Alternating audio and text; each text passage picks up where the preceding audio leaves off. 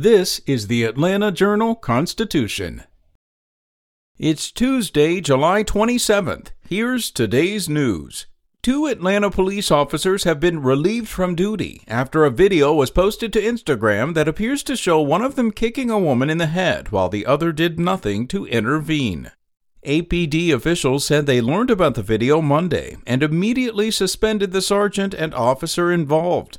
The statements and the actions of the two officers appear to fall outside our standards and training, and that the agency's Office of Professional Standards will open an investigation.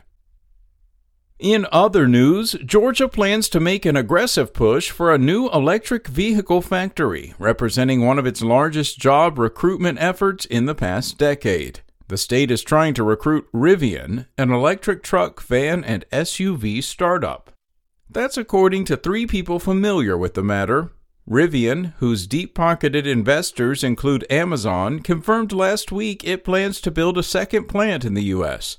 The Irvine, California based company already has a factory in central Illinois.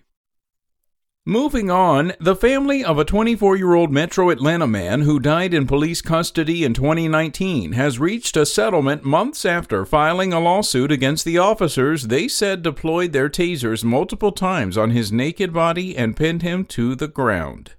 According to attorney Page Pate, Fernando Octavio Rodriguez's family accepted a $3 million settlement for their claims against the city of Hampton and its police officers Gregory Bolden, Mason Lewis, and Marcus Stroud.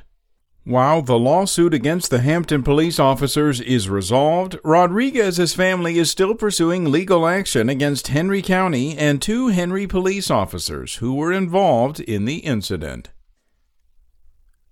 and the Port of Savannah handled more than 5.3 million 20 foot equivalent containers during the 12 months that ended June 30th. That's up 20% from the previous year.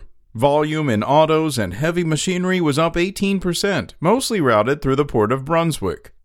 Like the overall global economy, trade through Georgia slumped at the start of the pandemic in early 2020 as factories shut down. But as stay at home consumers were prevented from spending money on restaurants, entertainment, and travel, they ramped up other purchases. SpokenLayer